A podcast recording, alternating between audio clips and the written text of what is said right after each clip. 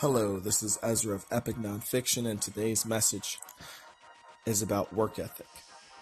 Not about always working hard. That's something that you should do, but it's more about how you work.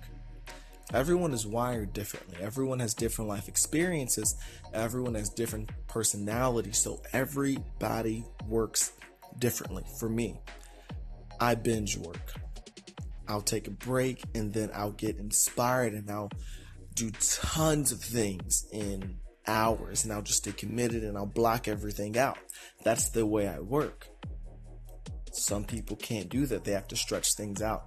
So I just want you to, sorry, I just want to encourage you to work the way that you work and stop trying to be someone else. The greatest people of our time have worked in a very unique, individualistic way to accomplish tasks. Um, uh, if I could think of anybody, I'll just talk about the Wright brothers.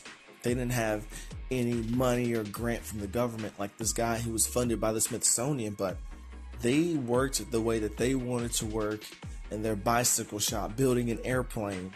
And at the end of the day, since they worked the way they worked, they got the project done. They did it the way they wanted to. They enjoyed the work because they worked the way they work and things were just better in the end.